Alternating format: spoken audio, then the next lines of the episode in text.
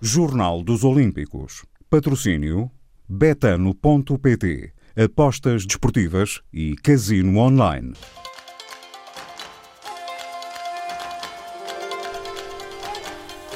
Estamos a 26 minutos da uma. Vamos aos destaques do desporto do Jornal dos Olímpicos. Mais um diploma, uma prova de esforço e de superação. João Vieira terminou no quinto lugar dos 50 km marcha e traz esse diploma para Portugal. Ana Cabecinha não escondeu a emoção depois do vigésimo lugar nos 20 km marcha. Já a equipa portuguesa de K4 500 metros em canoagem passou às meias finais, está ainda na luta por uma medalha. Ainda neste jornal, as explicações de Juan Laporta. O presidente do Barça diz que é irreversível a saída de Messi. Vamos fazer a antevisão para o arranque de mais um campeonato português. O primeiro jogo, primeira jornada, esta noite em Alvalade com o Sporting Vizela. E vamos estar em direto de Ponte Sor na linha de partida da segunda etapa da Volta a Portugal em bicicleta.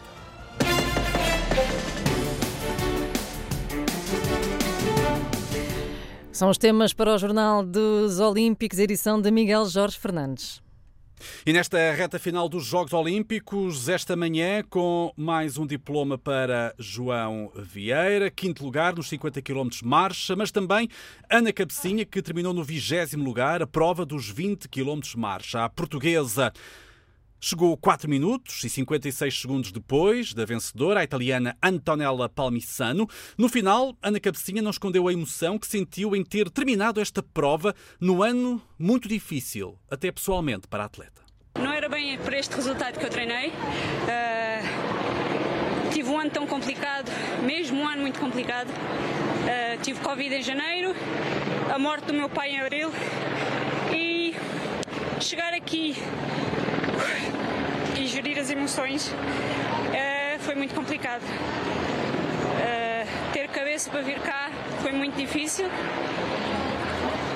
Ainda ponderei a não continuar a época, mas gostou-me tanto este ano que tinha que fazê-lo e tinha que chegar ao fim, nem que fosse para dedicar ao meu pai.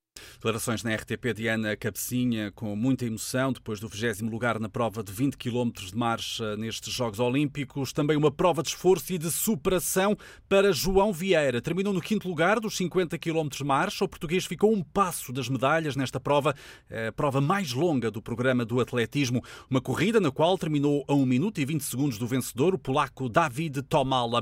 João Vieira estava satisfeito com a prova que fez e entrevistado pela TSE TSF, via telefone, o atleta admitiu que deu tudo o que tinha nestes 50 quilómetros. Desta prova só posso ver tudo do bem, ver cumprido, tinha o objetivo de atingir o diploma olímpico e agarrei todas as minhas forças hoje para consegui-lo.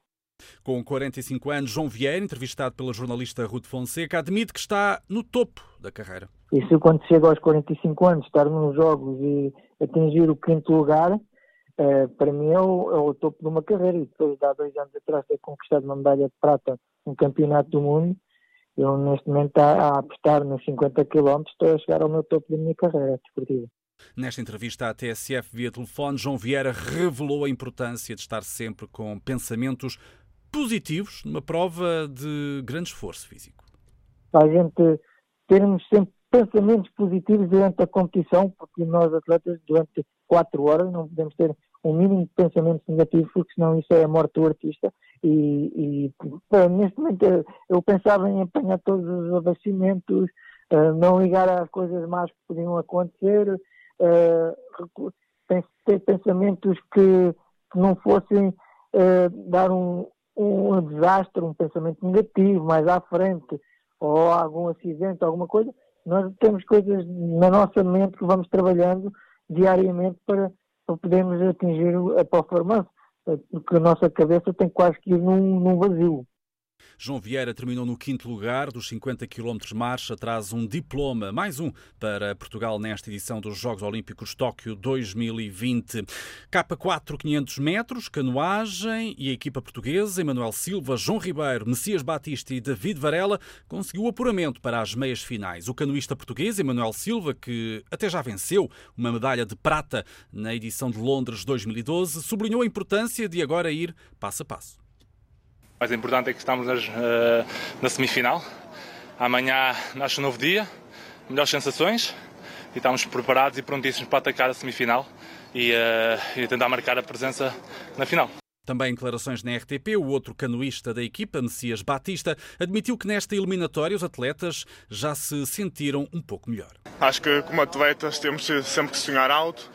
Na, na primeira série, como, como a Borella disse, no fim foi um bocado inconsciente, já vimos que, não íamos passar direito, mas passo a passo. Agora aos quartos de final as sensações já, já foram bem melhores e amanhã vamos voltar promulgar na final e depois na final logo se vê. Meias finais agendadas para amanhã e assim está cumprido o programa de hoje de, dos atletas portugueses para o 15º dia destes Jogos. A primeira prova vai começar bem cedo e atenção com alteração de horário. Ainda hoje a maratona feminina, uma hora mais cedo vai para a estrada com as atletas em prova, uma hora mais cedo do que estava previsto, em vez das 11 da noite, começa às 10, horário de Portugal continental. É uma antecipação por causa das previsões de temperaturas elevadas com os termómetros a tocarem os 30 graus ainda antes das 8 da manhã no Japão. Ora, Portugal vai estar representado nesta maratona feminina por Sara Moreira, Salomé Rocha e também Catarina Ribeiro, que assim vão começar a prova um pouco mais cedo, às 10 horas da noite, horário de Portugal, continental. No futebol, o bronze já tem dono. O México conquistou esta manhã, pela primeira vez, uma medalha neste torneio olímpico de futebol masculino. A medalha de bronze venceu o Japão por 3-1. A final, para saber quem leva o ouro e a prata para casa, vai ser entre o Brasil e a Espanha, uma final agendada para amanhã, a partir do meio-dia e meia. À margem destes Jogos Olímpicos, o futebol, já vamos à antevisão da primeira jornada da Primeira Liga. Primeiro, a saída de Messi do Barcelona. E o presidente do Barça, Juan Laporta, confirmou a meio desta manhã que essa saída do internacional argentino é irreversível. Não há volta a dar. Messi não vai continuar no Barça. Eu não vou gerar falsas esperanças. Não vou gerar falsas esperanças. E agora, o que é certo, o que posso dizer é que depois destas negociações, o jogador também tem outras propostas. Havia um tempo limite para o clube e para o jogador. Ele agora também vai precisar de um tempo para avaliar essas propostas. Então, avaliar e executar outras opções que, que tem. Numa longa conferência de imprensa no estádio do Barcelona, Juan Laporta revelou que o jogador e o clube tudo fizeram para a renovação de contrato, mas foi impossível devido às regras do fair play financeiro do campeonato espanhol e que o clube não podia hipotecar os direitos televisivos por mais de meio século. Caleo, fiz o mereix tot, és um home o Léo mostrou sempre carinho e amor pelo Barcelona, que queria continuar no clube. Mas estes são aqueles momentos para uma reflexão pessoal. Eu também estou triste, mas temos que defender os interesses do Futebol Clube de Barcelona. Também estou convencido de que hem fet el millor pels interessos do Futebol Clube Barcelona. Juan Laporta não esqueceu os êxitos que Messi conquistou ao serviço do clube. Jogador, digamos, amb més èxits. É um jogador que deixa muitos êxitos na história do clube e uma referência de uma etapa que foi esplendorosa na história do Barcelona, uma das melhores. Mas agora também esperamos fazer melhor nos próximos anos. La millor.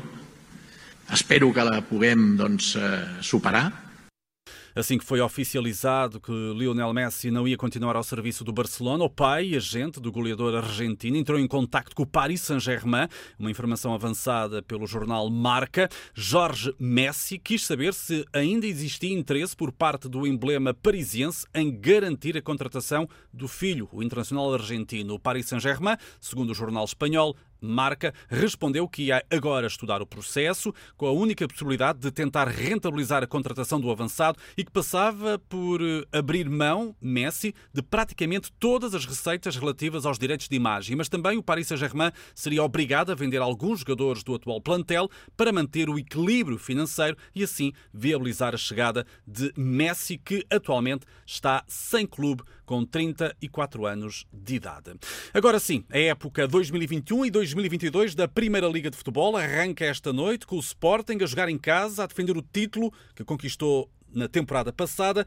Um jogo que o Sporting vai receber o promovido Vizela, que está de regresso também ao escalão principal. Para este encontro em Alvalade, o treinador do Sporting não vai contar com os laterais Nuno Mendes e Pedro Porro, estão lesionados. Já hum, Benfica vai entrar em campo amanhã em Moreira de Cónegos, frente ao Moreirense, às seis da tarde. Também amanhã o Braga joga na Madeira com o Marítimo às oito e meia da noite. E no domingo o Porto inicia a nova temporada do campeonato com a recepção ao Belenenses Sado, um jogo agendado para as seis horas da tarde. Todos estes jogos com relato na TSF. Uma nova época com algumas caras novas, mas sempre com os mesmos candidatos ao título. Junta-se a nós o comentador da TSF eh, de futebol, João Nuno Coelho. João, viva, boa tarde. Hum, são boa os tarde. mesmos candidatos, mas se calhar este ano um pouco diferente, porque se calhar nesta década tínhamos sempre um Benfica e um Porto na pole position. O Sporting é o campeão. Sim, não posso estar mais de acordo com essa, com essa ideia. Uh, penso que, uh, para variar, e ainda bem, o Sporting parte ao nível do Porto e do Benfica, muito graças a Ruben Amorim e ao título conquistado na, na época passada, 19 anos depois de, da conquista do, do, último título pelo Sporting, e portanto agora sim temos um campeonato que inicia com os três numa posição semelhante. Eh, aliás, até os próprios valores de mercado isso, isso mostram. Uh, na época passada, por exemplo, o Sporting estava com um plantel avaliado em cerca de 150 milhões, o Porto quase que dobrava este valor com quase 300 e o, e o Benfica estava com 383 milhões. Agora as coisas são um bocadinho diferentes. O plantel do Sporting valorizou muito para 233 milhões. O do Porto e do Benfica uh, decresceram um pouco eh, estão ali perto dos 300 milhões, portanto há aqui uma aproximação também neste aspecto, mas parece que acima de tudo eh, a aproximação é, é muito mental. Eh, penso que o Ruben Amorim conseguiu dar ao Sporting e aos jogadores do Sporting, à estrutura, uma determinação, uma confiança que já não se via há muito tempo e essa ideia de que não chega a ganhar um campeonato avulso, é preciso atingir o nível de eh, de Benfica e Porto, que realmente dominaram claramente a década de 2010, com cinco títulos cada um, eh, e mais do que isso, quase sempre lutando pelo, pelo título nacional e deixando o Sporting eh, muito, muito atrás.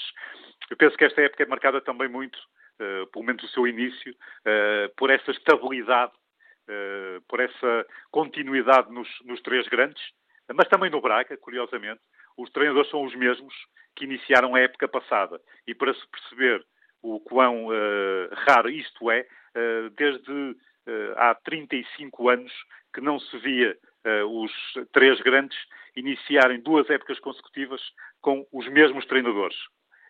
Os três, neste caso, na altura foi Artur Jorge, também o eh, Manuel José e o John Mortimer, no Benfica, Manuel José no Sporting, eh, que iniciaram duas vezes consecutivas eh, a época como treinador dos três grandes.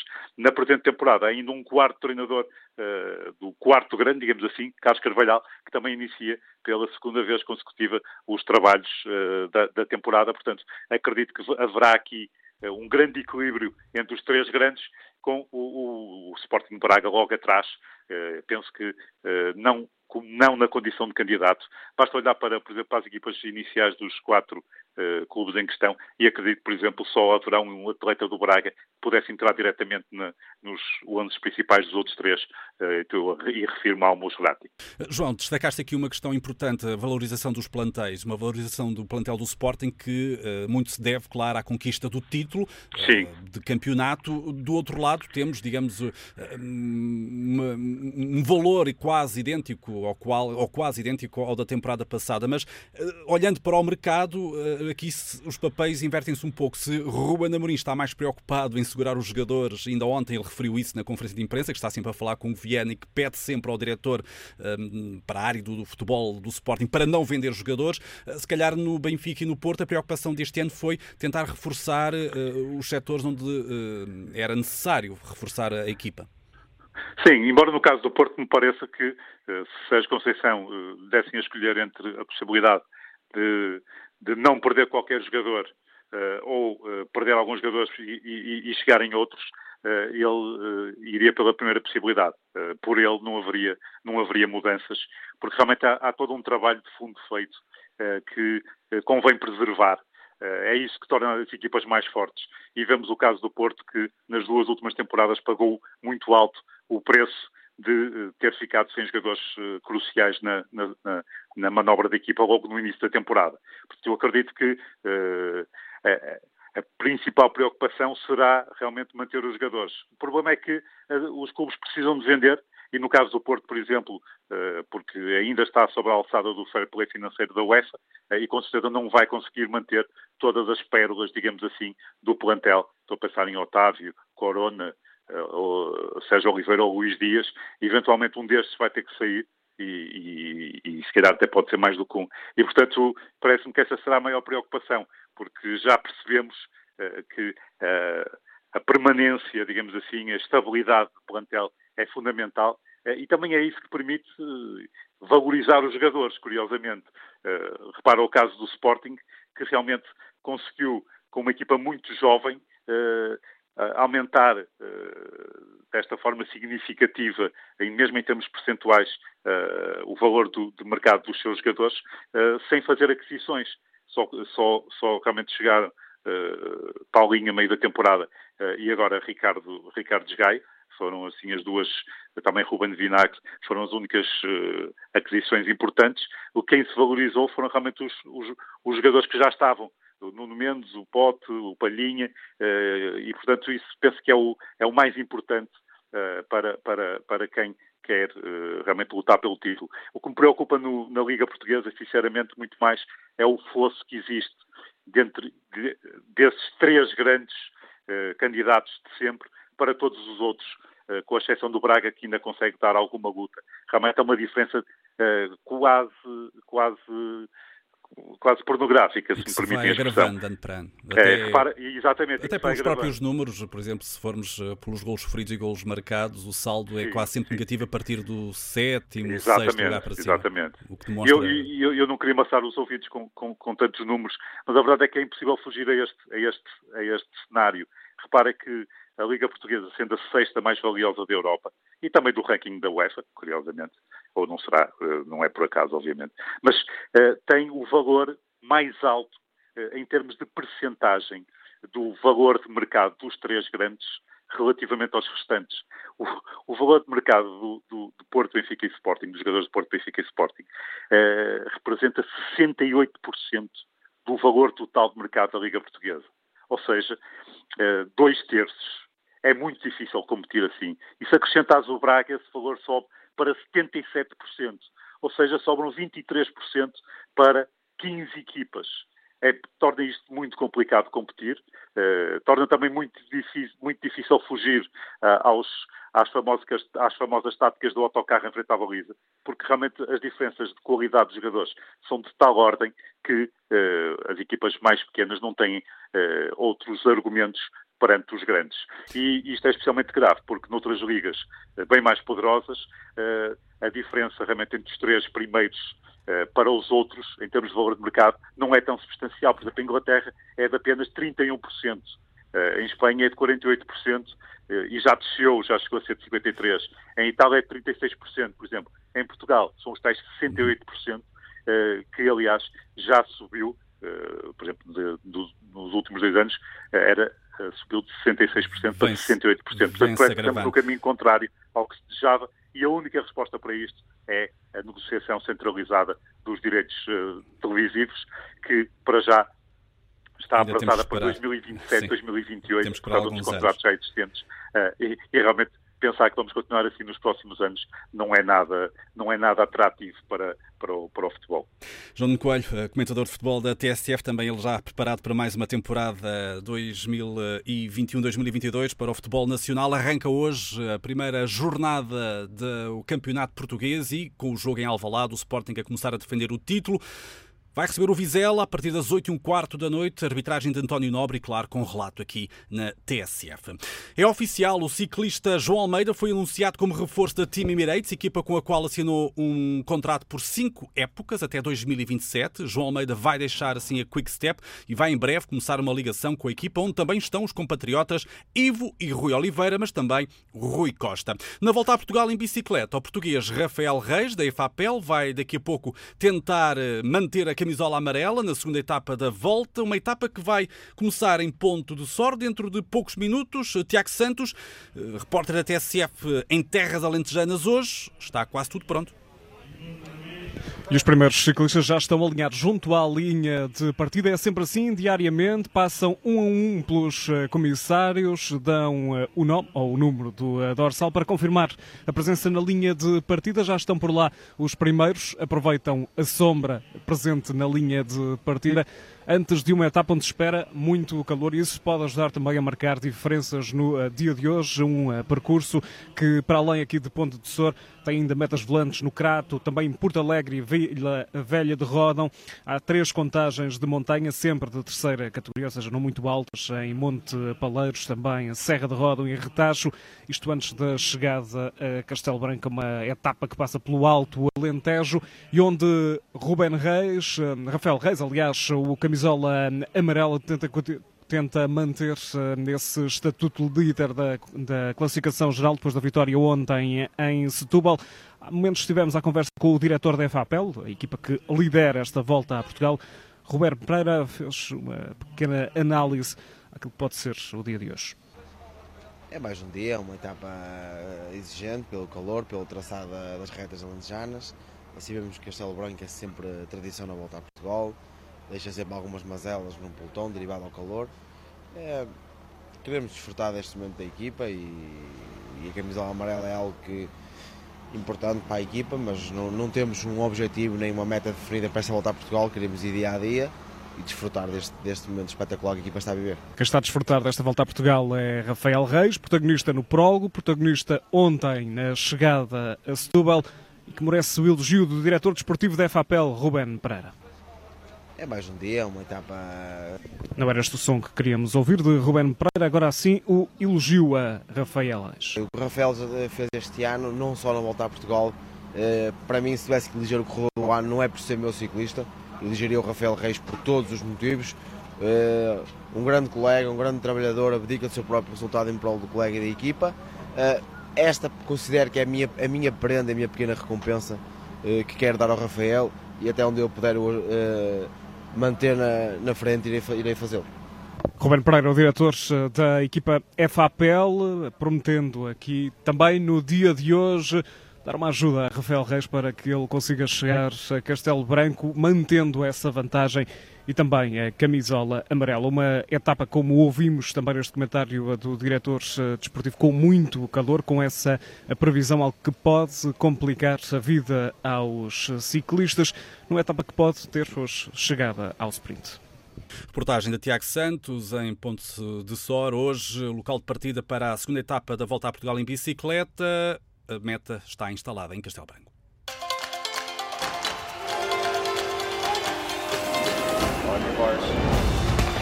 O Jornal dos Olímpicos, edição de Miguel Jorge Fernandes, a próxima edição depois das 5 e meia da tarde. Há bolas a invadir Portugal. Futebol, ténis, basquete, são milhares de jogos para apostar e ganhar. Em betano.pt, aproveita as odds, entre nas missões e ganhe. Betano, apostas esportivas e casino online. Registre-se já e aproveita o bónus de 50% até 50 euros. Betano.pt, o jogo começa agora.